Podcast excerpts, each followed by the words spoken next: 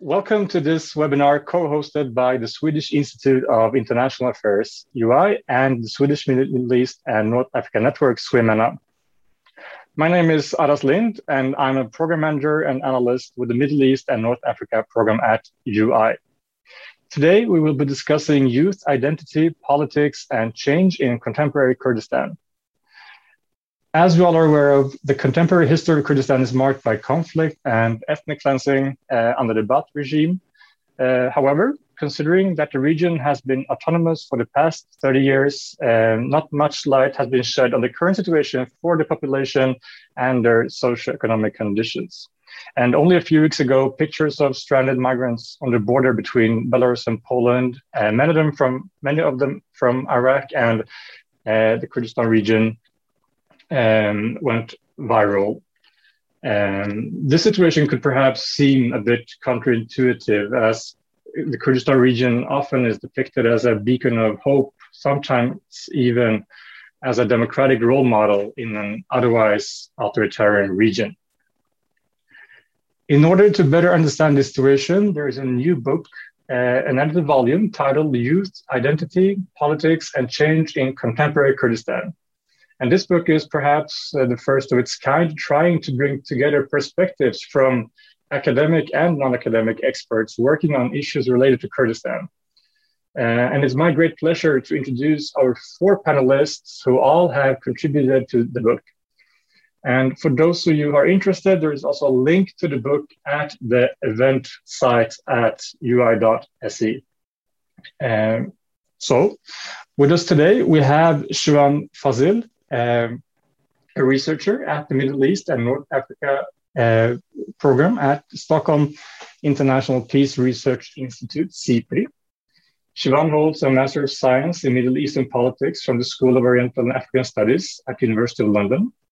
He's also one of the two editors of the book, and we will be joined by the second editor, Bahar Baser, uh, in an hour from now, and I will introduce her when she is with us.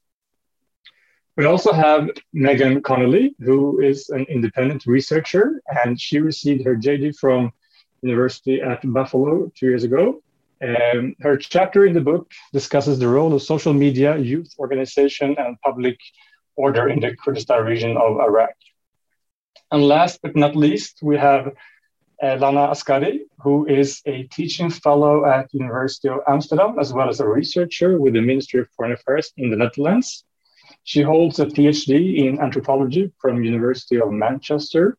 And based on her, her PhD research and fieldwork conducted in Slemani, Lana's chapter draws out how Kurdish youth reign and retain hope for the future through political engagement, despite their ongoing disappointment in Iraqi Kurdish parties. Her chapter focuses on how, in the aftermath of the fight against the Islamic State, multiple new perspectives confronting uncertainty emerged through political engagement among youth in the Kurdistan region of Iraq. So, welcome to all of you, and also welcome to our audience who are listening on Zoom and Facebook. If you wish to ask questions to the panel, feel free to use the Q&A tab on Zoom or comment on Facebook. I will take in questions from the audience during the entire conversation. And if you are tweeting about this webinar, feel free to use the hashtag UI event. Shivan, the floor is yours. Thank you very much, Aras. Thanks for having me again. I would start to give a very brief overview about the book and the purpose, and then I will uh, hand back the floor to you. So, in recent weeks, images of migrants stranded at the Belarus Poland border have gone viral. Among them are thousands of Kurds, primarily youth from the Kurdistan region of Iraq, a peaceful and autonomous region in otherwise a troubled, conflict ridden region. Similarly, a week after, thousands of students took to the streets across the Kurdistan region, demanding the reinstatement of their monthly allowances suspended in 2015 after the war against Islamic State started. A year ago, similar protests also broke out in the Kurdistan region's eastern part of the region that soon turned violent and eight lives were perished. With protests, mostly in their teens, set fire to the offices of the political parties and public administrations. In October this year, again, Iraqis went to the polls for the fifth parliamentary elections since they have resumed after 2003. The snap election saw a record national low turnout at 41%. However, the rate was the lowest in Slemania province at 37%, which also includes the province of Halabja and the special administrations of Garmian and Raparin. The latter is where the Kurdish uprising in 1991 against Saddam Hussein's tyranny started, which led to the inception of autonomy in Kurdistan region, but it also leads in migration figures. These seemingly separate events, be it migration, student protests, or political apathy and low turnout in elections, are different aspects of the same phenomenon. A widespread disillusionment and despair among the region's youth especially those who grew up under the Kurdish self rule in the wake of the 2003 US led invasion of Iraq. Towards the ruling parties and the ruling establishment, the young people's resentment with the region's fraud political system has contributed to growing political apathy, fueling angry protests every now and then, while also convincing many others to immigrate through illegal and often dangerous routes in search for a life, a better life that's not found at home. So the book, Youth Identity, Political Change in the Contemporary Kurdistan, was prepared in light of discussions around the role of youth in nascent democracies and post conflict settings. Their inclusion is crucial to sustain peace and development in the Kurdistan region in both short and long term. These young people, as these young people represent the future of the region. Their participation in all aspects and spheres of life, social, economic, and political, is vital for creating a genuinely democratic system where structural inequalities are eliminated, rule of law is restored, and basic freedoms and are respected and protected by the governing institutions and the ruling elite in the Kurdistan region. Moreover, the book specifically delves into the predicament of youth in the face of elusive prospects of finding employment after they graduate, which is prerequisite for their progression in life that starts with their family formation or families of their own. The drivers of youth discontent in Kurdistan is very similar to the drivers of youth discontent in Iraq, which we have seen it all too visibly in recent years. And they are mostly over economic issues, but they are also include perceptions of widespread corruption, nepotism, inequalities, and social injustice. The book also sheds light on, amongst others, the opportunities for political participation and the youth of social media by the young people for organization and mobilization, but also their views and interactions with civic culture and Kurdish nationalism, and the reimagination of gender and sexuality, amongst others. I will leave it there, but I would be happy to delve more into the book and answer any questions you may have. Thank you very much. Thank you, Shivan. It's uh, truly a fascinating team that is perhaps, I would say, under researched. A lot of the focus has been shed on other things. And and not so much on, on this, I would say. Um, and also, as you mentioned, the situation on the border between Belarus and Poland really highlights the importance of this issue and, and kind of shows that that um, we are perhaps not seeing enough what's going on in, in Kurdistan. Uh, could you perhaps say something? I mean, in your in your perspective, I mean, uh, we know that people are, are are leaving. There is a lack of inclusion, so to say, of, of the youth for, for the region's future. What would be the consequences for the region uh, if uh, the Kurdistan region of Iraq does, well, fail to include the young generation? Well, in the immediate future, as we have seen in recent years, and particularly in the case of, case of Iraq, the Kurdistan region has a youthful budge or youth uh, youth bulge that basically every year sees around 25,000 new graduates poured into the job market. But regions, but the region's uh, job market has not been able to keep up pace with the growing demand for jobs and employment. Now, before the economic crisis that started in 2015 with the consequences of war against IS and also influx of IDPs into the region, the policies of the Kurdish government was public employment in return for what you could say acquisitions or political loyalty. But since 2015 or even earlier, KRG and Baghdad have been in contestation about many issues, including region's budget share. So the KRG was forced to freeze all employment in public sector. Now the private sector is the only opportunity that's left. But however, with insecurity and instability, but also monopolies and interventions by what you can call it politically embedded cronies in the private sector has not been able to grow or expand and create jobs for the region's middle class or new entrants into the job market, which are mostly young people. As I said, around 25,000 young new entrants into the, jo- into the job market.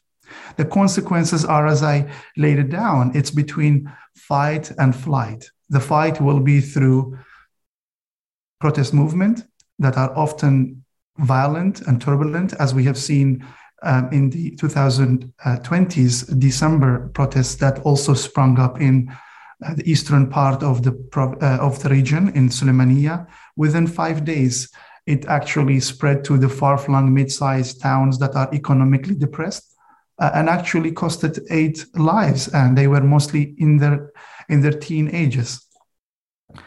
If that's not the, some people actually might choose the flight uh, basically go into uh, looking for uh, immigration through routes that are uh, actually dangerous by sea through Mediterranean and Aegean Sea, or as we have seen uh, in, in, in the past month through illegal migration. Uh, basically, by by going into Europe through through Minsk or Belarusian route, but that's not going to be available for long. So, so the discontent has has has manifested itself in in in, in various ways, but that can be reduced to flight uh, or fight. Thank you, and I'm sure we will talk more about consequences of fight and flight as well uh, throughout the discussion. We will come back to that, uh, but now I would like to turn to Megan. Um, you wrote a chapter on the role of social media uh, in, in the region. Uh, please, uh, the floor is yours. Looking forward to hear your remarks. Thank you so much, Aras, and, and thank you for inviting me to this book launch and also to the editors of, of the volume for inviting me to contribute to this volume.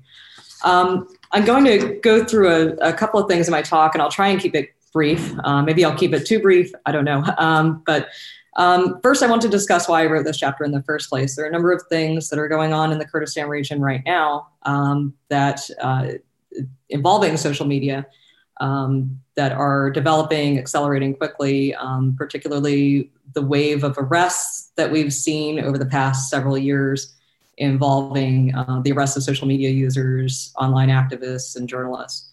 Um, then I'm going to discuss the strategies by which the Kurdistan regional government has sought to regulate online speech.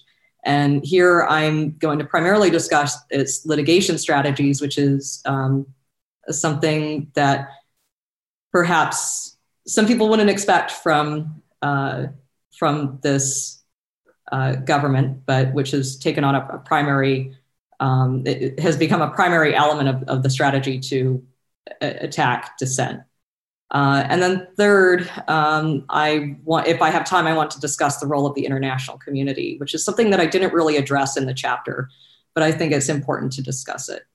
Um, so why is social media significant? Well, I think everybody knows that social media has become a primary method for political engagement throughout the world.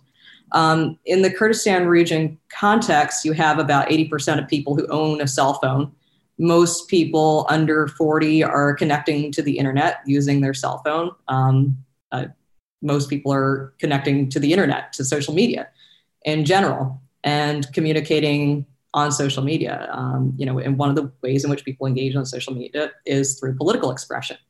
Um, so why in why is this an important topic in the Kurdistan region? Well, I think to understand why it's important, you have to understand the political context of the Kurdistan region, which um, this since its establishment in the early 1990s has been a very highly regulated civil society. Um, it has been controlled by two main political parties the Kurdistan Democratic Party and the Patriotic Union of Kurdistan. Um, aside from territorial control uh, that they've exerted over their, um, over their separate, once separate governments, uh, which became integrated in 2003, um, they have also exerted control over the government bureaucracy. So they've superimposed their party structure over um, over the government bureaucracy, which has also meant, um, you know, creating institutions to regulate the establishment of NGOs, the formation of unions, um, including student unions, um, other types of uh, civil society expression is really annexed to uh, government and party organs. So there isn't really a lot of, or, or, there hasn't been a lot of space for political expression independently of those parties before the the advent of the internet and the emergence of social media as a uh, form of political expression. So social media, uh, and you know, I there was a book published recently, um, and I'll put it in the chat at some point, uh, that goes into how extensive the uh, media regulation was prior to um, 2007, and actually, it you know continues to be. But uh, so social media gave um, civil society a platform to sort of rise above this uh, party bureaucracy, this government bureaucracy, and organize independently of that, um, express itself politically independently of that. Uh, it also gave it a way to exert pressure on policymakers. Um, as most people know, in the Kurdistan region, the most significant policymakers are unelected. So the only way that you can exert pressure on them is through direct pressure, through you know, censure or, um, or praise or criticism. And this gave a way, uh, this gave people a way to do that um, you know, publicly. Um, to censure their political leaders, to discuss policies um, in a way that would exert pressure on policymakers. Um, and it was also a way for policymakers to interact directly with their constituents. Um, most Kurdish political leaders have Facebook pages. They have many even have their numbers, uh, their cell phone numbers on their Facebook page. You can call them. Their DMs are open, so it is a way for policymakers and constituents to interact with each other. Um, the problem this presents, of course, is that um, you know the, the Kurdistan region political system. Um, you know, and I think we should characterize it for what it is. It's not an emerging democracy. It's not a democracy. It is really. It always has been a type of competitive authoritarian regime. The democratic institutions that are in place are, uh, or at least you know, institutions that are facially democratic are in place to sort of um, reinforce uh, the incumbent political parties. They're not there to enable an exchange of power. So, any type of democracy um, that exists in the Kurdistan region exists with this assumption in mind. Um, so, the problem that social media presents is that because it allows this sort of open process of political engagement, it does open the possibility that the leadership could be challenged in a way that could pave the way for elections to um, change the, the power dynamic.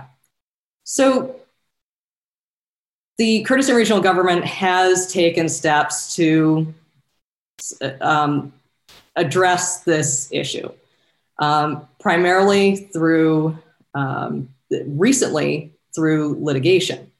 Uh, Kurdistan region has um, a number of laws that uh, support, ostensibly anyway, support freedom of the press, support freedom of organization. But what does that mean ultimately? Um, the Kurdistan region has a journalism law which guarantees the rights of journalists to operate openly and freely and to uh, engage in, the, in their profession without being arrested and charged with a crime. Um, however, you know, the, the, definition of what constitutes a journalist is very narrow. Um, you know, they the judges will ask, is the defendant a member of the journalism syndicate? Well, the journalism syndicate is is a union that's established by statute. Um, and that's regulated by statute um, and is staffed primarily by the political parties. So this isn't really a you know a great advocate for independent journalists. Um, it will also ask, you know, the court will also ask whether the, the defendant works for a reputable and certified publication. Well, if you're publishing a so- on social media, that might be questioned. Um, whether a journalist acted in their capacity as a journalist, well, um, I include a quote in the book from Dindar Zebari, who's the international advocacy, advocacy coordinator for the Kurdistan regional government, who essentially says that if you're criticizing the political parties, that um, you're not really acting in your capacity as a journalist. So um, if you don't fall within this the, de- the definition of a journalist, then your crime might constitute one that is punishable by um, the Misuse of Electronic Communications Devices Act, which is uh, crimes under this act are punishable by up to five years in prison um, and a, I believe, a 50, uh, 500,000 dinar fine. Um, I, I, I, will check that. Um, but this is a act that was passed primarily to address the phenomenon of honor killings, which Parliament attributed uh, and many policymakers attributed to the uh, sharing of indecent photographs of women online and harassment of women online. Um, and in many ways, it, it, you know, a legislative response to this was necessary, but it has been used instead. Article two of this law has been used to um, prosecute journalists uh, and social media users uh, for defamation. And this is the law in which, um, in 2019 and 2020, you saw um, many journalists and activists. Uh, there were over 70 journalists and activists that were arrested. Many of them were charged under this particular statute, uh, including um, Badel Barwari, who was a, um, and I'll use his case as an example. Uh, he was a teacher in Duhok. Uh, he was an activist. Uh, as Shivan mentioned, the Kurdistan regional government stopped paying civil servant salaries or you know was paying them intermittently for a long period of time.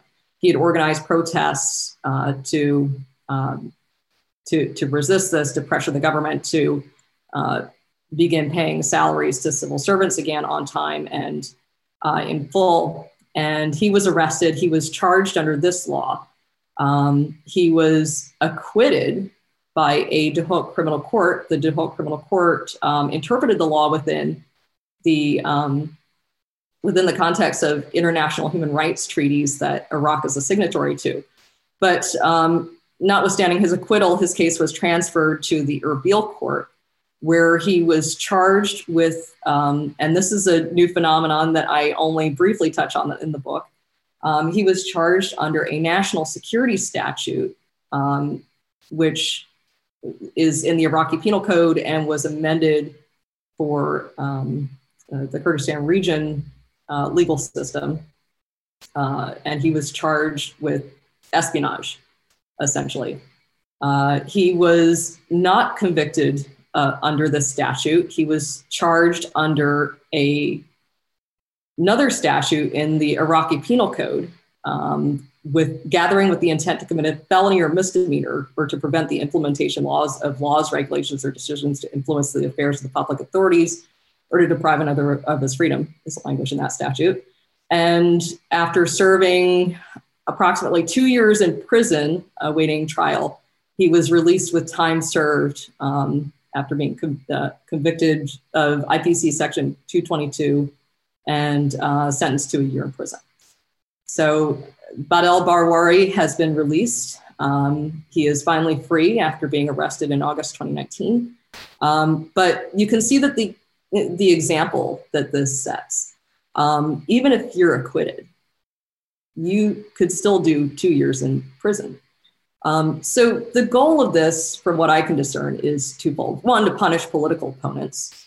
Um, and there have been several um, political dissidents and social media users sentenced under these um, these defamation laws and more recently the national security laws.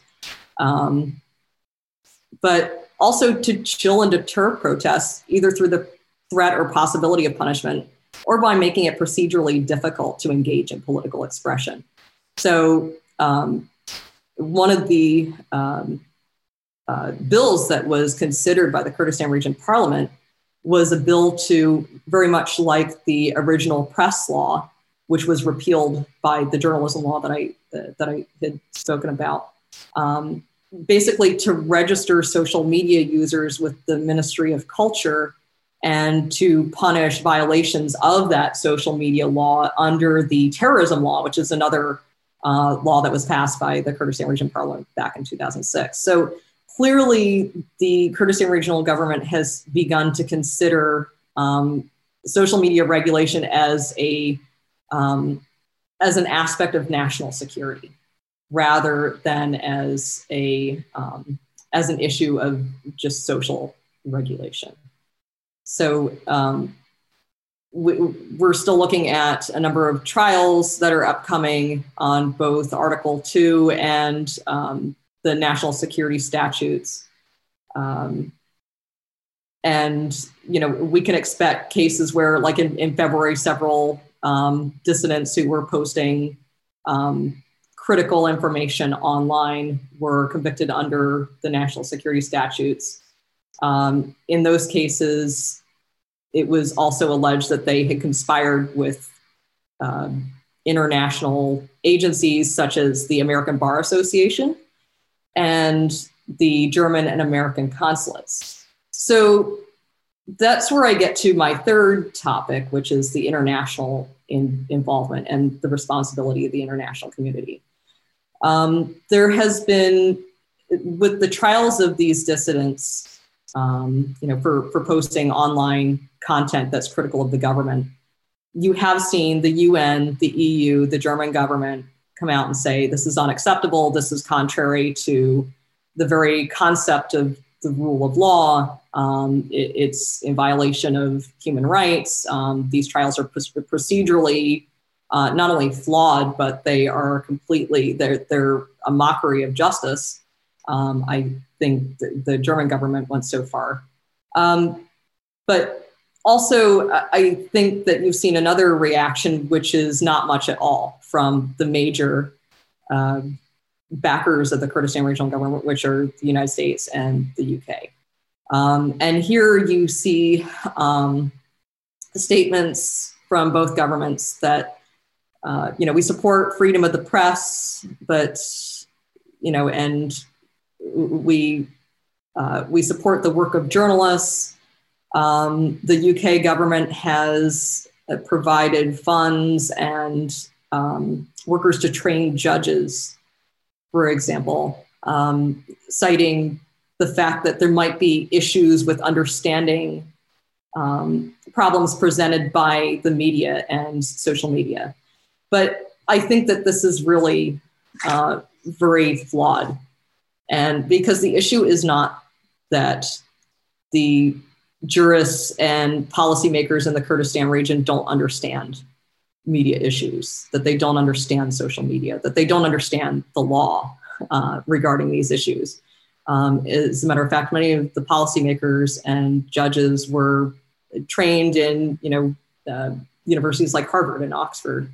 Um, they have a thorough understanding of Iraqi law and international law on these issues. Uh, that's not the case. They need training.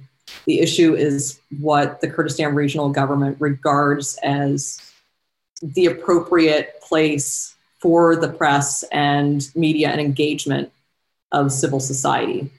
And um, this is where um, this is where the international community can perhaps uh, play a role in really uh, explicitly defining what that is and how that needs to change in the Kurdistan region for democracy to become consolidated.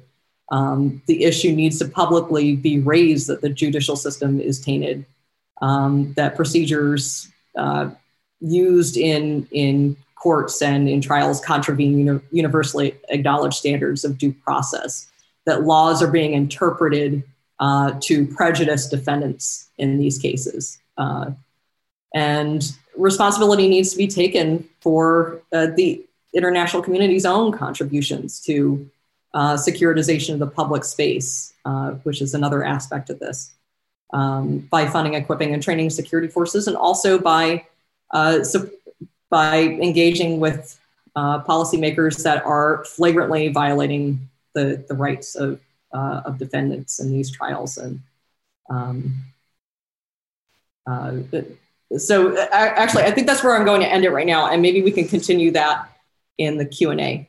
I think I'm over my time.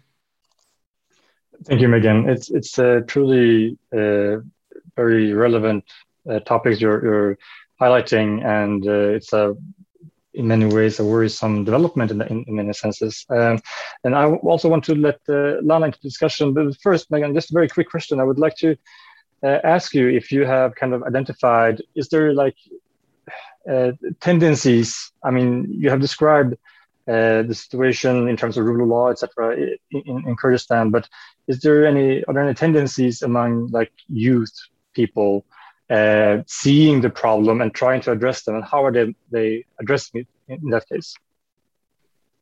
Yeah, I think um, that this has become one of the most salient issues in the Kurdistan region's political discourse is this use of, of the judicial system to um, to attack dissidents, to um, to essentially undermine the rule of law itself. Uh, I think the, the youth are engaging in part through protest uh, and and on social media. I uh, you saw a lot of social media engagement during the, this bill that I mentioned uh, that was uh, designed to regulate social media more uh, more closely. Uh, social media engagement actually stopped the passage of that bill. So there was a, a campaign, a hashtag campaign to um, to force legislators to reconsider their their endorsement of it. Um, you also saw a huge social media campaign around uh, the Badinan defendants, uh, which is, you know, I, I, guess the hashtag for the uh, for the activists and journalists that were arrested in the Badinan region, so the Erbil and Duhok areas, uh, provinces of the Kurdistan region, and a lot of awareness spreading because of youth engagement on social media. Um, to combat this use of the judicial system. So that's one way in which they are engaging. Thank you. And uh, that's perhaps a good bridge also to, to Lana to continue discussion on, on how, well, uh, Kurdish youth uh, frame and retain hope, so to say. Lana, the first is yours.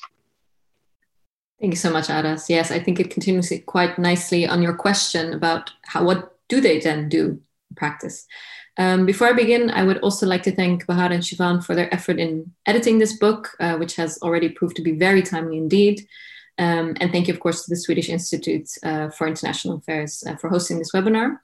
Um, before I start, um, just a small disclaimer that I'm speaking as an academic today and my views are my own, not of my employers. Um, and um, I was triggered actually by what Shivan mentioned in the beginning in the introduction about what youth in Kurdistan see as their future and their options. And it reminded me of one of my interlocutors during my fieldwork in 2015 16, what he said. He was um, uh, recently graduating from the University of Slimani. And he said, actually, after graduation, there are only three options for us now. He said, the first one is that you leave for Europe. The second one, or the third one, depending on your beliefs, is either to join the PKK or Daesh. And I think these three options that he mentioned really go delve big into that idea of that outside of the framework that exists in Kurdistan, there is nothing else. So if you want to leave that, these are the only options that you have, and all three of them are very extreme indeed, um, which also reflects, um, yeah, the the the extremity of, of the situation of not seeing any potential within within the place that they grew up. Um, so I think it is important to highlight that before I start. Um, so my chapter in the book is based on the PhD research I did in anthropology and fieldwork, as I said, uh, the city of Slimani in 2015-16. Um, and what I was seeing was a type of uh, apathy within the Kurdish youth towards politics and the normative Kurdish uh, political parties and structures. Um, and I wanted to understand, you know, I'm sure there's more behind this. So, what is happening actually? Um, as Shivan touched upon as well, um, as we can see in many other Middle Eastern countries, uh, youth have been put in waiting because of dysfunctional regimes, war and conflict, economic hardships and crises. Um, and they have not had the means to move on with their lives after graduations. There are no jobs, or they need connections to get a job. Um, and this prevents them from establishing families or developing themselves outside of their social position as a student. They can actually not grow up, and which is a big issue within society if you you put that on hold. Um, and during my fieldwork, uh, I also felt that uh, Kurds in Iraq had the stigma of being the least political of all Kurds. Um, and in the chapter, I go into how the war against uh, uh the Islamic State and the mobilization of Kurdish forces actually heightened this type of Kurdish solidarity and created new spaces for Kurds to imagine and work towards um, new social or political structures in Iraqi Kurdistan as well. Um, so let me begin with um, the situation at hand first. So many of the students I talked to, um, they chose not to only disengage from politics, but also actively disengage from political discussion amongst themselves at the time which is very very strange to me at first. Um, they would say you know talking about it wouldn't lead to anything it wouldn't change. Um, they would describe the topic as boring or um, they would often use the term uh, which is a kurdish word to denote the surreal reality or the joke uh, that is their political or social predicament um, so we also can see this happening in other countries as i mentioned lebanon iran where instead of trying to focus on the political issues, youth is trying to control things that are within their control and that they can actually change to better their lives or at least think of some sort of future for themselves. So these ordinary actions would focus on, for example, actually getting a degree, uh, finishing the education, working out in the gym, investing a lot in looks, in clothes, you know, driving a nice car, uh, going out with friends, smoking shisha because um, these are the things that someone can control within their lives. And the other things that are outside of that would be futile to even attempt that. Um, and of course, I have to say this applies to middle and upper classes more than others because not everyone has the means to do so. Um, now, interestingly, about five to six years ago, when I did my field work, um, there was a shift from this kind of previous political apathy that was centered around corruption, disappointment, etc., um, there was also the economic crisis. Um, but with the rise of the Islamic State and the revolution that was being held uh, by Kurdish parties in northern Syria, a few events happened. As an example, I take the Battle of Kobani that happened uh, at the time. Um, and I think this really made a shift in the Kurdish imaginary where it created this type of political awareness, some in some cases maybe even a transnational nationalistic solid feeling of solidarity um, that opened up new space to think about uh, one's political and social predicaments. So I argue in this chapter that the war against IS and the mobilization of the Kurdish forces, it created new spaces for Kurds to talk about politics, but also criticize their own political structures uh, in comparison to that of, of, of, places where also Kurds were living in other countries. Um, and these were centered um, not only on democracy and uh, socialism, but also on social inclusion, diversity, and gender equality, of course. Now, I don't want to generalize about how everyone, all youth reacted to this in this period. Instead, I want to focus on how this period opened up multiple new perspectives on politics and how youth can overcome the uncertainty of living in a post conflict area.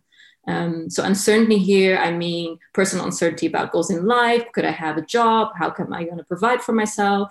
Uh, but also on the macro level, uh, will there be a war again? Is this economic crisis going to be chronic and forever? Um, but um,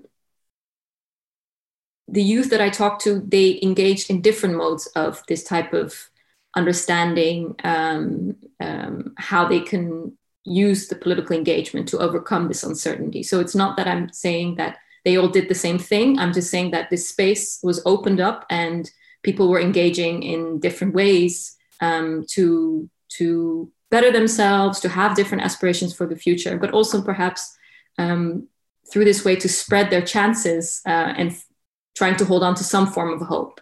Um, so in the chapter, I focus on uh, two types of political engagement. Um, so first, I explored social activism within civil society. So here we can see how Kurdish youth um, in that time started to really become active in civil society through the promotion of um, different peace gatherings, festivals, conferences, academic, cultural, um, that really promoted the multi-ethnic, multicultural, and multi-religious makeup of Iraq. Um, this opened up space for discussion, but also to reflect on the past and also to understand what type of future they wanted to live in, how the new generation could live within this. Now, the second form of political engagement that I discussed in the chapter is a bit more extreme, and it's an example of Kurdish returnee from the diaspora who was so engaged in um, protests um, that he also became engaged in, in, in, in militarized and a guerrilla fighter. Um, so I mentioned before that the liberation of Kobani was a big event. Um, it was appropriated by many people as a symbol of hope and a resistance against a common enemy. Um, and I think this was very generative in that it it, it it allowed for people to imagine, you know, different progressive social and political systems, um, and also how Kurdistan could look like in a different way.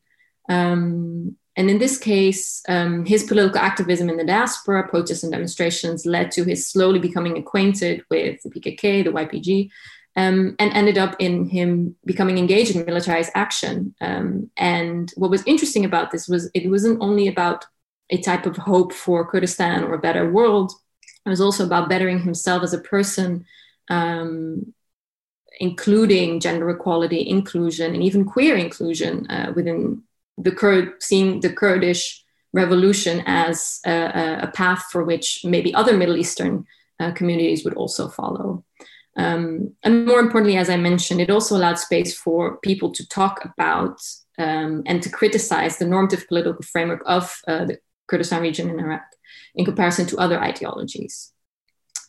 Now, um, while I only discuss two modes of engagement in the chapter that I put in the book, um, I put forward that individuals in, in Kurdistan, they inhabit multiple hopeful imaginations about their engagement, civic participation, or even activism, despite having the disillusionment about the political situation that, that they exist in. So this plays nicely into what author, um, an author Greenberg has coined the politics of disappointment, where student protest in uh, Serbia um, in, in post Yugoslavian times, they pursued different strategies of political action despite feelings of disappointment with their previous expectation of what they could achieve, which is very enabling in a way that um, enables one, uh, but it doesn't hold on to any utopian visions for the future. So it rather pushes them um, and, and doesn't focus on what they have to lose. Um, and it's really interesting now to see how that previous political apathy of students has that what they were associated with has slowly turned into new political actions uh, such as the university protests outside, across uh, the Kurdistan region, which have been unprecedented in recent years, as Megan mentioned, because of growing fear, because of growing repression of freedom of speech. And I think it's really interesting how to see how these events of five, six years ago um, have played into the development of what is what Kurdish youth and students are able to talk about now and are able to uh, think about for themselves in, in terms of their own futures as well in the country. Um, and I think it is, on the one hand, as I mentioned, a very um, uh, let me say this I don't think we should um, look at this na- as uh, naively. I think these students or these youth are very aware of the disillusionment of their own predicaments, and that um, despite all of this, they are still trying to, to make a change within the space that they have. And I think already coming from a point where even talking about these issues were, was not really something that was happening every day to a point where it is happening is already a big step. So I'm really interested in to see how this is going to uh, grow further even. Um, i'm, I'm going to leave it at that because it's already quarter to two but um, yeah thank you all for listening. Thank you lana. It's a truly interesting work you've done and and uh, i must say i haven't read the book yet but i'm really looking forward to so so i'm sure it contains lots of uh, interesting material And I, I wanted to, to raise the question about nationalism a bit, uh, because you're kind of semi touching it uh, throughout your presentation here. And also, I mean, I would like to open to, to Shivan and Megan as well to comment on this. I mean, nationalism for, for the Kurdish people has kind of played an, a central role throughout the 20, uh, 20th century. I mean, both in terms of resistance against oppression, but also as kind of a nation building uh, ideology in a sense. And, and uh, as Shivan mentioned in, in the beginning, um, the youth in the Kurdistan region of Iraq, it's a generation who mostly have only like uh, read and heard about various forms of oppression. They have no own experience. Uh, perhaps the, the fight against IS, IS in Kobani, for instance, is one way of a transnational, as you said, uh, experience of resistance, so to say. Um, what is the status for that kind of? I mean, I mean, would you say something a bit more on nationalism uh, in light of this? Uh, first, Dan, and perhaps also Shivan. Yes, thank you for that question. I think that's. Um, I think what it boils down to is that um, what I wrote was absolutely time specific, right? So we have to look at it in the light of five, six years ago when there was this heightened feel and there was this push. And then we can look back now and say, oh, um, as with uh, the conflict in and the war in Syria also prolonging, things change, and things change also in terms of how we look at different actors that are there. So I think definitely the the momentum that was that was there at the time that has definitely slowed down, but um, I do think there is still it still had a big impact on the international community, the Kurdish diaspora, um, in terms of finding one another, in terms of organizing, in terms of um, perhaps also bringing that debate further. And I think, you know, social media is a great way to connect as well. The internet has allowed for this type of transnational um, uh, connections even more. And that's not something that's just going to go away. Um, so I think it might not have had the same status as it had at the time, the impact. Um, but the the networks that were forged at the time, the relations that were forged, I think that definitely has made an impact, and it will be really interesting to see how that continues. For example, also in the diaspora or in Europe, definitely. Shivan, would you like to spin? Well, I was I was thinking earlier about actually if there is a point of end of history for Kurds of Iraq, where would that be? Um, and one can and I, I'm I'm borrowing that very famous thesis, the end of history. I think after 2003 and the removal of dictator Saddam Hussein, uh, for many people, it was like we have we are actually reached the end of history of tyranny and oppression of Saddam Hussein, and now we are we are free. And and the Kurdish leadership at the time, um, willingly or unwillingly, they have become part of the new Iraq, and they have been part of building uh, not only the new Iraq, but also the political system and its institutions and foundations that we have now in the Kurdistan uh, region uh, region of, of, of, of, Iraq. But but then within the same time period, you have this generation who may have, so you can call it Generation Z or uh, late millennials who were born in the late 90s, who might have accidental memory of Kurdish civil war in the 90s. But for most part, they have grown up under Kurdish self-rule, and they are um, um, they are actually tired uh, uh, and had enough of hearing uh, the othering or basically the Kurdish leadership externalizing uh, and exporting their responsibilities for its own failings.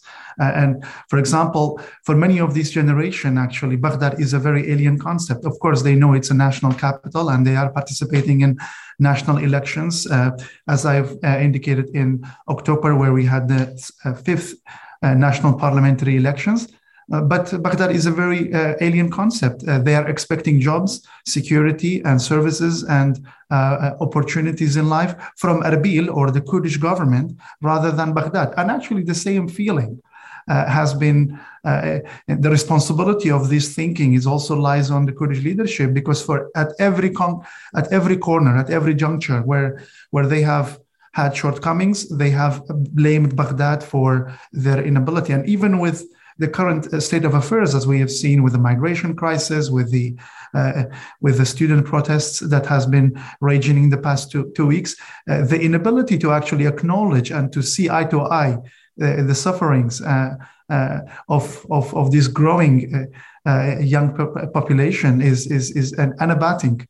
Um, the other aspect of nationalism, I would say, it's more kind of to do with maybe great power competition in the in the region, which has, regardless of how how of, uh, of a, a good uh, state actor or non-state actor you are at the end of the day it all comes down to um, to basically the great power competition. We have seen uh, after the battle of kobani or the emergence of isis or in the context of the war against isis the kurds in turkey sorry the kurds in uh, in, in in northeast syria or now we call it rojava and in iraq and also to some extent in turkey all within the same five years uh, where we had, for example, HDP passing the threshold of 10% for the first time in 2015, and then the Kurds uh, carving for themselves semi de facto autonomy uh, in Syria. The Kurds in Iraq were again under international spotlight for their role in the fight against IS, for being the boots of the, uh, on the ground on behalf of the West.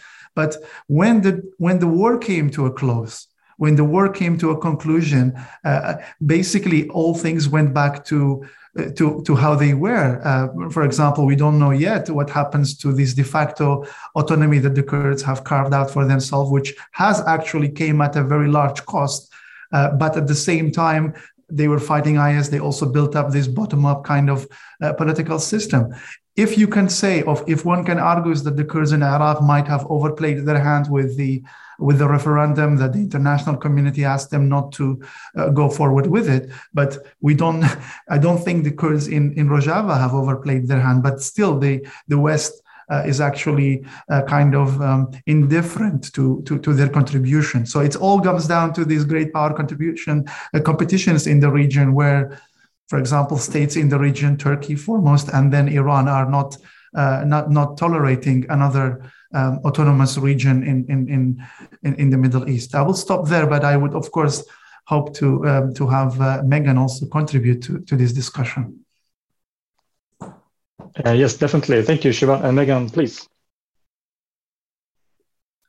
Yeah, I think, um, you know, approaching this from the social media um, angle, uh, I, I, think that social media has really contributed, uh, as Lana said as well, to, a, to the understanding of um, what it's what it means, what Kurdish nationalism actually means, what Kurdish, what the Kurdish nation means. Um, Lana mentioned uh, contacts with the diaspora from uh, from the Kurdistan region, but I think also, you know, when you think of the political history of the Kurdistan region and the political geography, um, you know, for over uh, for over a decade, the Kurdistan region was not only politically divided but physically, territorially divided between two distinct spheres of influence uh, under the KDP and PUK. It wasn't just a, an issue of, you know, you need to pass a checkpoint, but also um, these parties regulated and controlled their own media, their own governments, um, methods of communication within their own zones. So, you know, one of the things that I had heard from some of the activists in Badinan was that social media had enabled them to um, to establish to reestablish these links with their compatriots in Slimani. Um, that it had enabled enabled them to overcome this sort of mutual animosity that uh, and social division that had been um, cultivated by the parties and allowed them to sort of reimagine the Kurdish uh, the Kurdistan region as being socially united uh, as well as um, you know a, a politically united polity uh, so there, there is that as well. Um, you know, the other thing about social media was, you know, as Lana also said, it allowed people to discuss these issues with their government online in a in a more open way, um, and also, you know, drawing on on this discussion of oppression. Uh, a lot of the discourse that you're seeing online about uh, the Kurdistan regional government is comparing it to, um, you know, Rojava and also, but also, um, you know, like the Turkish government. Uh, a lot of the discussion of the social media bill compared the social media regulation bill to similar laws that have been passed in Turkey.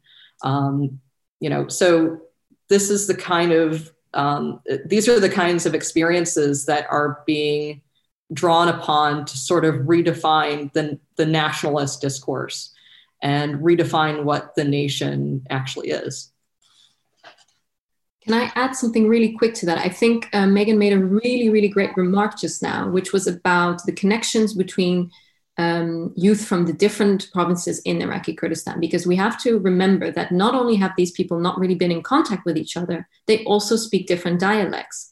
And I think it's really, really important now that this is changing at the moment. And we can see it in their engagement online, but we can also see it in the engagement of um, let's say exchanges academic exchanges uh, what have you that is trying to you know bridge yeah um, trying to overcome that that bridge that has been there for so long.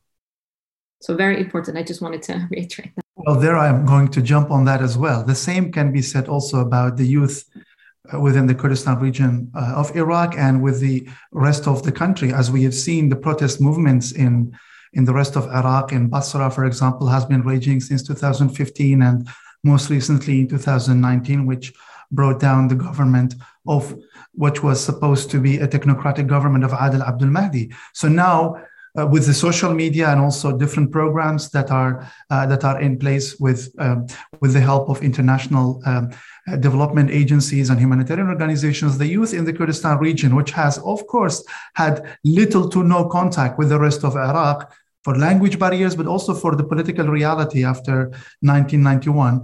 Uh, also, for the first time, have started to discuss and interact with the youth in the rest of the country, and they can see that they, uh, their plights are very similar. They are facing similar challenges, be it social, economic, and, and, and political. But a really excellent point that that, that was raised by uh, by Megan indeed. Uh, thank you. And now I see that uh, Bahar Baser just entered. Are you with us, Bahar? Hi, Bahar. Good to see you. And most welcome. Uh, you actually entered in a very good time. Um, we are discussing lots of interesting issues, and uh, the audience know that you uh, would arrive now, and, and, here you are. Uh, Bahar Baser, you're an associate professor at the School of Government and International Affairs at Durham University and your expertise lies in diaspora studies and peace and conflict studies with a regional focus on the Middle East. And this is, I think, uh, very, uh, so to say, uh, timely considering where the discussion is right now. Uh, Bahar, please, we'd like to hear your initial remarks. Oh, thank you so much. Uh, first of all, let me start with apologizing. Um, I had a lecture that I couldn't cancel, so I was teaching on the Iran nuclear deal, and uh, now I have to switch back to Kurdish politics again.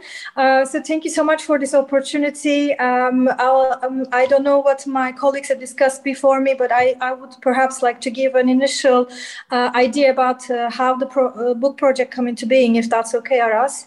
Um, so um, I, um, I am very happy that I worked with Shivan on this project. Uh, it was absolutely a uh, pleasure. Uh, the whole idea came up after I started uh, managing a large project funded by the Ferguson Trust. Um, that, at that time, the project was uh, based at um, um, Coventry University, and uh, the idea was to look at youth movements in five different settings, post-conflict settings. This included Colombia, Afghanistan, Bosnia, Algeria and uh, and uh, Kurdistan region of Iraq. So we always try to um, locate these kind of discussions to a broader perspective because what's happening in Iraqi Kurdistan at the moment is not just happening there; it's happening in different parts of the world. Um, so um, uh, the idea came uh, out uh, for the book when Shivan and I wanted to present Kurdish scholars, especially early career scholars, opinions about how uh, youth participation is taking place in the Kurdistan region of Iraq. And uh, our idea was to bring together uh, people from different political backgrounds, from different walks of life, um, to, to comment on, on this. And I, am very proud of the book because I, I think it's the, it's the uh, first book, um, um, as far as I know, which dealt with this kind of issues. And uh, I'm very happy that although I'm not uh, Kurdish myself, this book facilitated bringing out the Kurdish voice to a larger audience outside Iraqi Kurdistan. And uh, we see that how um, um, how these issues are um, on the agenda of international politics now, and it will it will continue because whatever the youth is experiencing in Iraqi Kurdistan at the moment is uh, another reason that drives people out of Kurdistan um, to to the Belarus uh, Poland border, etc. So there are a lot of things to discuss. Um, so um, the, the book, uh, I think, will um, engender future debates on this issue. And uh, I'm very happy that we, we brought uh, two um, contributors of the book to this uh, book launch today.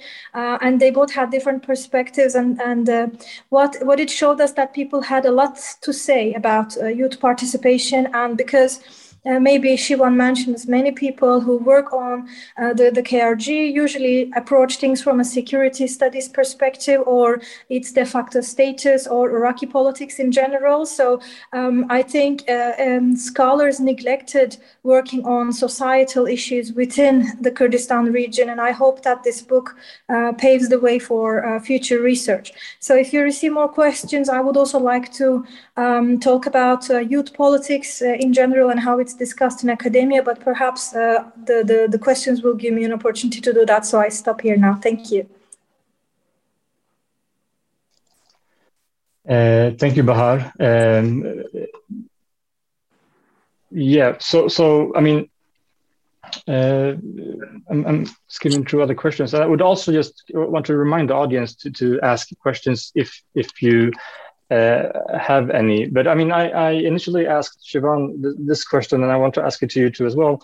Um, so, so there's obviously a sort of a disengagement, political disengagement among the youth now in the Kurdistan region. And what do you see would be, could be at least, the, the kind of long-term consequences for that uh, for the region? Okay, thank you so much.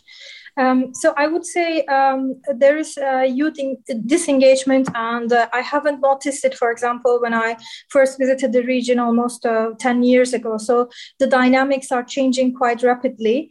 And um, when I decided to work on this issue with Shivan, we, we conducted um, uh, fieldwork. And uh, I, for example, conducted focus group interviews with young people. Um, and uh, she wanted it uh, a couple of years ago, and we had the chance to compare as well. And uh, for me, uh, what I was seeing was incredible. So, uh, 10 years ago, when I talked to people, including university students, people were really proud um, to see the, the region develop. And, you know, the patriotic feelings were there. And many diaspora members were actually returning to the region, um, referring to it as a second Dubai in the region and they wanted to put a brick on the wall. Uh, they wanted to contribute to state building as well. And when I conducted interviews with young people um, just a couple of months ago, uh, the, the picture was completely different. So the way they define patriotism has changed.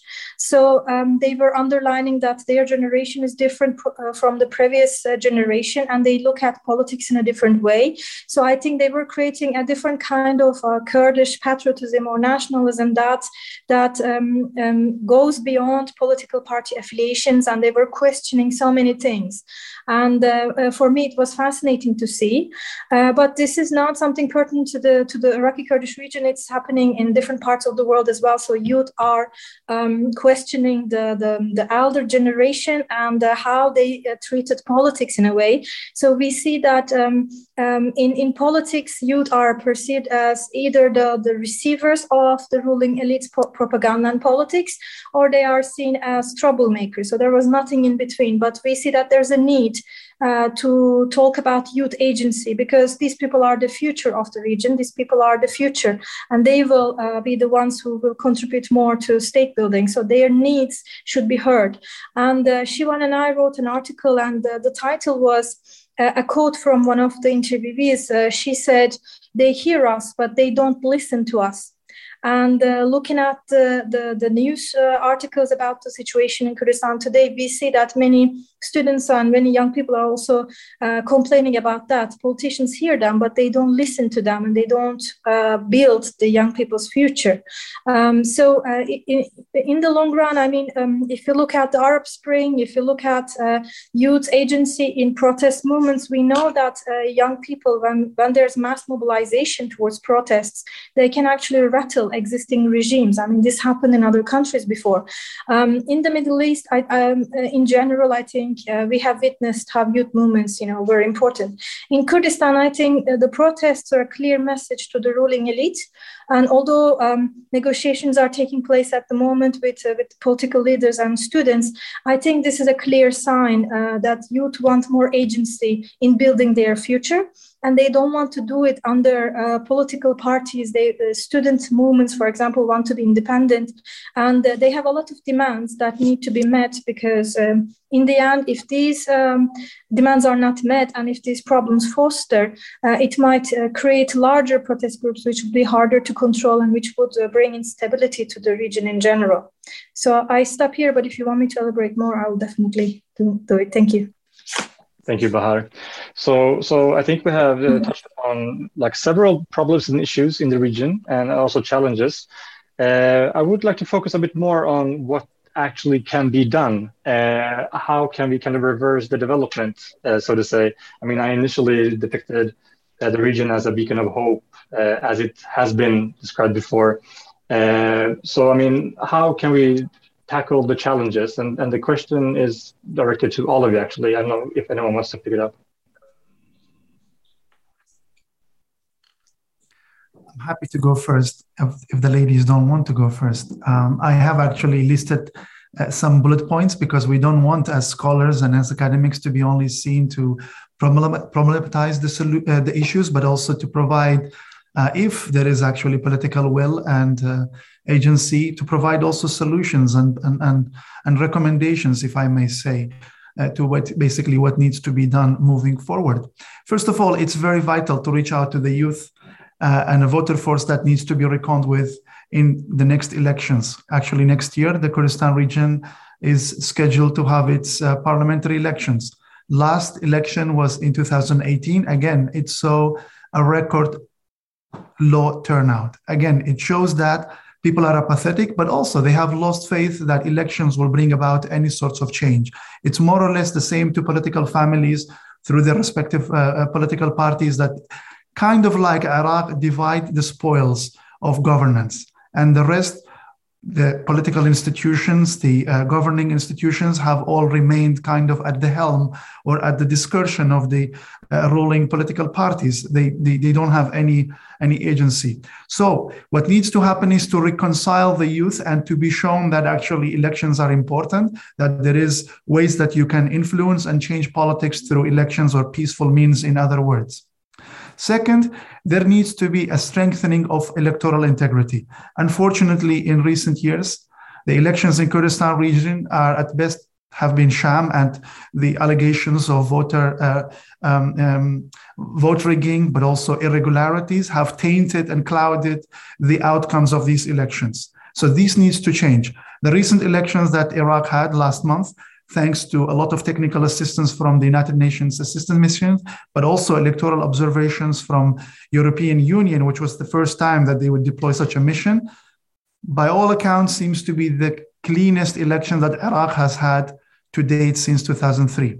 I'm not, sh- I'm not saying that the election has been free of, of issues or shortcomings, but for the large part, it was a very good election and it was held under a new election law that changed the law from proportional representation with every governorate being a, a constituency to single pass uh, they called SNT or single non-transferable vote that broke the 18 provinces into 83 constituencies in Iraq. The same needs to happen. You can no longer have the Kurdistan region's four provinces under one electoral constituency. You need to break down not only to four, but actually to more.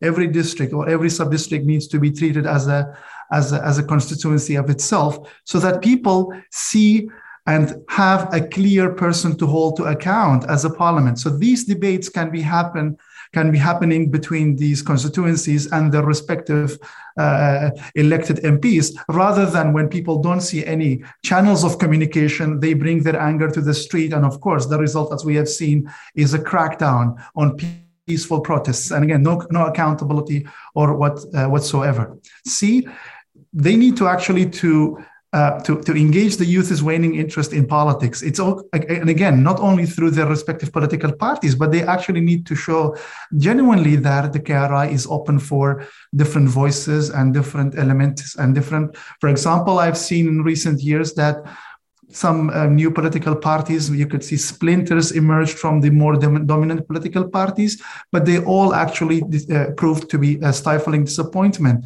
Now we need uh, more, uh, may, maybe even less ideological, but more issue-based political organization. It could be about uh, about uh, about, for example, green uh, political parties. I don't know about ecology and about environment, as we have seen. KRI is not.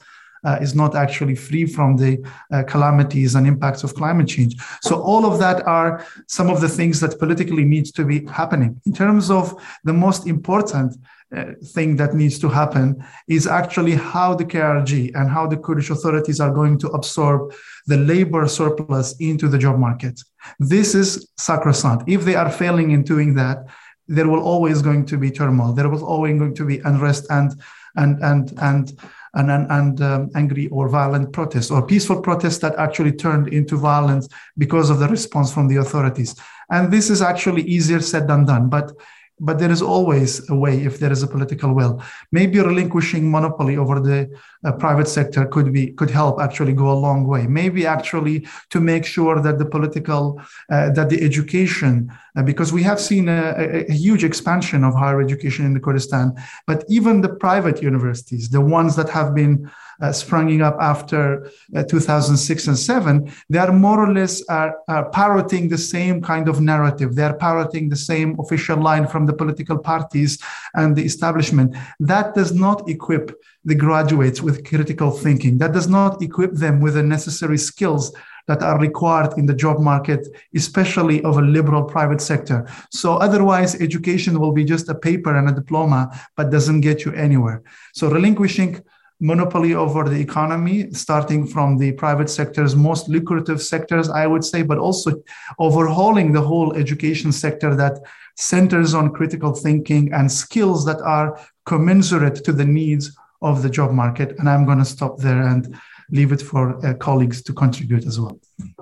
I'm gonna hop in very quickly. Um, I think you made some really good remarks, Shivan. I'm the only concern I have is the realistic the realistic outlook of this all actually happening. Because what i think is one of the most important thing that would happen is strengthening civil society uh, strengthening the political engagement of youth but also integrating youth within political parties and upping the representation of youth within uh, parliament within political parties within uh, uh constituencies. So all of this needs to happen before we can go to this end phase. And the reality of it is that the development of this it's a lot to ask so perhaps one of the first things to start with is indeed uh, focusing on the economic situation, and then things will follow from there, hopefully.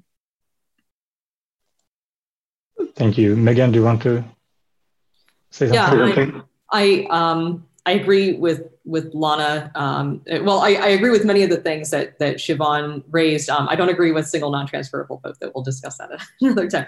But um, you know, I, I think the economic situation is, of course, the most um, uh, is the most important uh, issue right now.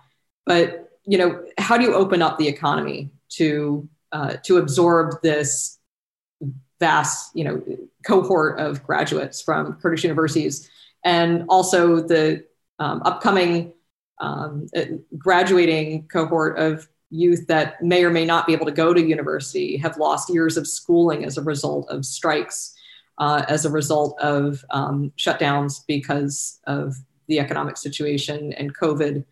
Um, this really puts the Kurdistan region in a very dangerous position where the parties are falling back on what they must ultimately fall back on to stay in power when they lose the confidence of the public, and that's coercion.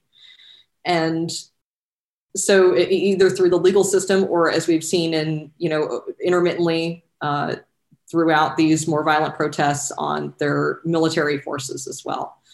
And I think that this is where the international community comes in because it does bear some responsibility for enabling this kind of coercion and also for um, tacitly giving its approval to the types of legal coercion that is being used as well. Um, I think that, you know, and, and this is in a way kind of hard to reconcile when you have states like the United States and the UK experiencing their own democratic backsliding. It makes them less credible as proponents of human rights, um, assuming that they have ever been credible. But it, you know, I, I think that there are certain things that can be done from an international perspective. One of which is making aid conditional on um, being more transparent with um, procedures, due process procedures, um, you know, following the actual rule of law. Um, you know, there are uh, protections for defendants in Iraqi law, uh, none of which are followed in these more recent trials. Um, also, the fact that um, you know the Kurdistan Regional Government seems to be using U.S. Um, and uh, European-produced weapons without any sort of reaction from um, particularly, particularly the, the United States, that needs to change as well. Um, it also needs to be explicitly, um, it, governments like the United States, international missions there need to explicitly identify the ways in which um, the Kurdistan region is um, is behaving as as a uh, sort of reactionary um, authoritarian regime and um, undermining civil society when it when it claims to be advancing it. Um, you know, I, I, think the European Union, uh, the uh, the UN, and Germany have done a good job at this. Um, I think the U.S. and the U.K. need to step up here because they are the primary benefactors of the Kurdistan regional government. Um, they need to be more firm eh, because the Kurdistan regional government relies very heavily on PR. And I think that, uh, you know, changing the discussion in that way will put pressure on the Kurdistan region to, um, you know, maybe not open the door to civil society, but back down on its more aggressive practices in pursuing dissidents, um, particularly youth dissidents. may I say a few words as well, Aras? Do we have time? Yes, please. Oh, thank you. Um, so um, uh, thank you so much uh, to other commentators. I'll just uh, add things uh, to, to complement what they just said, perhaps a few more uh, policy recommendations. So um, I would say that uh, we have seen student protests now, and it's just the tip of the iceberg. Actually, there are many people who don't dare to take the streets in different parts of um, of Kurdistan. But um, we should also the, the literature shows that youth protests really bring systematic change. So they are symptoms of a situation. They are not um, a solution. So they just show us that there's something wrong that needs to be addressed. And uh, most of the time, youth movements, when they are demobilized, everything goes back to party politics again. And uh, and you know they, if they are uh, organized under youth branches within parties the desired outcomes wouldn't come. But on the other hand is there a civil society in the kurdistan region that could uh, host uh, large uh, youth movements and and things like that? I just rely on my interviews here for example. Many of the young people i talked to different university students from four districts um, they they all agreed that there was more need for um, civil society organizations, but at the same time, uh, they said it's in the short run they don't believe this would happen. So everybody had a save yourself approach in the end. So they were trying to go abroad or you know. Um, find ways to to integrate into the system sometimes becoming a cog in the wheel themselves as well because they had no other choice so um, i think uh, hopelessness was uh, prevailing in the interviews and this needs to be addressed what i would say is that um, many people also mentioned that they consider uh, migrating outside Kurdistan one way or another in the future. Uh, even for short uh, periods, uh, they want to just uh, go abroad and see the opportunities. So I think the, the, the government needs to do something to reverse this brain drain and it's not just happening in Kurdistan, even in Turkey, a recent survey showed that 65% of young people want to go abroad. And this is, um, this is Turkey. I mean, the whole region is, is like this. So uh, something needs to be done. This needs to be addressed because in the future, if, if the youth, uh, because of the protests, are treated as a threat to the social order, if, if this issue is treated as something that needs to be suppressed in order to go back to status quo, it will not work in the long run. So, what needs to be done is to find a solution so that the region does not lose its young people, uh, talented young people who will build the future and who would. Um, contribute to state and nation building processes. Uh, so this issue needs to be taken seriously. So agency and participation, these are the two important issues that need to be taken into account. Thank you so much.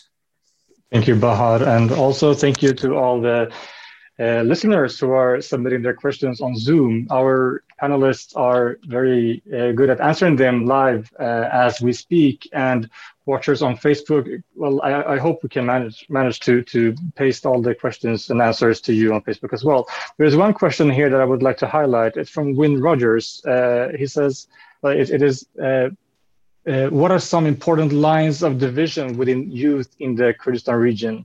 For example, in most recent round of protests, there were not a lot of active solidarity from students from private universities with their public university peers in the streets.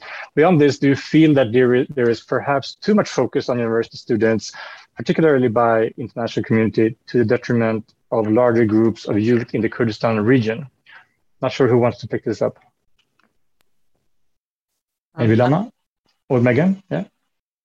Yeah, I, I think that's a really good point. And I think last year in the protest in Soleimani, um, it, the primary um, drivers of that protest were not actually university students, but it was um, very young teenagers and even children in many respects. Um, and uh, some of the uh, people who had engaged with these protesters had remarked on the fact that other groups of youth protesters and civil servants were actually not turning out to protest because they were afraid of being uh, associated with these younger, more violent, um, more, I think we could say nihilistic groups of protesters who um, have lost. Uh, I, I, think this is where we have to bring up the lack of education, um, the fact that many of these children have missed years of schooling.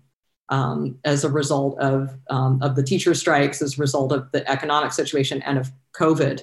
Um, you know, they are in a situation that you know maybe their youth and and, and experience um, doesn't really permit them to understand all of the ways in which they can express themselves or they feel that they don't have a way to express themselves through formal channels um, because elections don't seem to change much. The political parties are irresponsive or are not responsive to public demands. Uh, so they are um, protesting in ways that are very destructive um, and that these groups of university students um, and older uh, protesters maybe don't want to be associated with people who have a, um, a better understanding of you know the, the political context in which they're working um, and the channels that they can use to put pressure on the government. So um, yeah i think I, maybe not too much emphasis is being put on university protesters but i think that all these groups of protesters maybe need to be considered and you know maybe where their interests lie their experience um, and where they might di- diverge in their interests and experience I can add to that as well. Um, what I think it's a really great comment. Um, I think Megan said correctly. Fear is one thing. Secondly, perhaps they do not um, um, identify the same uh, issues that the, the public university students would have with themselves. Uh, so that could also play a role.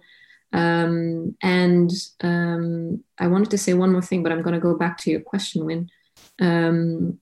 To the detriment of larger groups of youth within the KRI, I mean, we have to understand that perhaps in this, this region, there aren't very, there aren't many other institutions or networks where these young people can get together and can speak through as feeling part of one place. So I think yes, it is unfortunate perhaps, but there aren't many other ways of doing this and and and um, and getting together and and um, so I, I think this is also the the product of, of the situation at hand.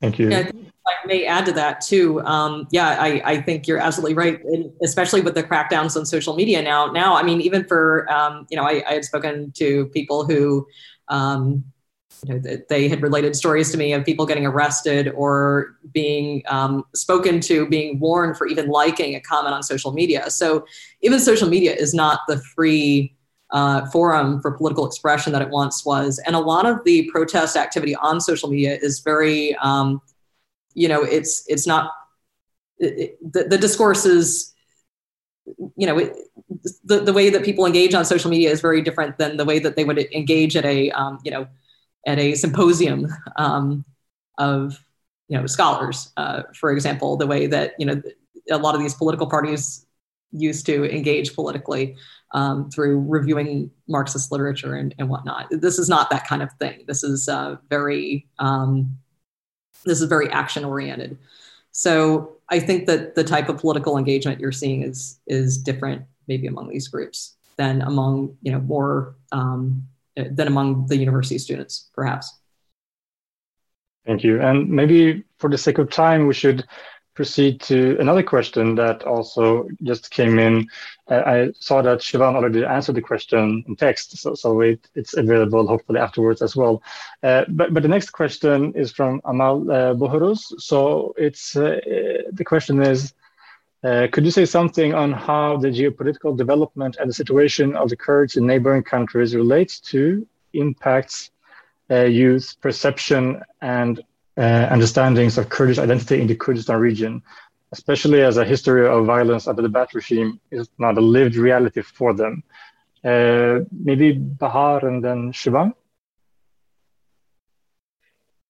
Um, okay, thank you so much. I mean, uh, this is an excellent question. I think uh, one of the most important findings of the book, but also uh, the article that's going to be published, uh, quoted with Shivan, uh, touched upon these issues. For me, it was so fascinating to see how the young generation distinguished themselves from their parents. And we had like interesting quotes where uh, university, university students were telling us, um, you know um, my my father expects me to be grateful for what we have compared to their experience. We our situation is great but uh, we we are born to this situation now and we have the right to criticize. So why do uh, the older generation why why does the older generation constantly expect us to be grateful? Because and still change this. There's still so much to uh, to be done and uh, they were uh, they were commenting on uh, how their families um, do not encourage them to uh, to join protests or uh, or even criticize uh, Kurdish affairs. They just ask them to to stay silent and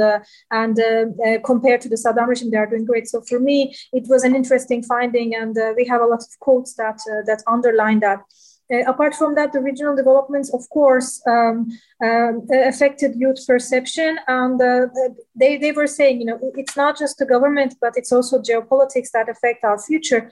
And um, one of them was saying there's always conflict. So every time it's either domestic or international, there's always something. And uh, that's why the government has excuses to focus on other things or prioritize other things because youth is always pushed back because there are other issues to, to tackle with. And um, so the regional um, environment also uh, puts uh, Kurdistan to the corner, especially economically, etc. I mean, with ISIS and refugee camps and all that. So uh, the youth is always uh, sidelined, and um, I think this this is a very important issue to think about. Thank you, Bahar. Uh, Shivan?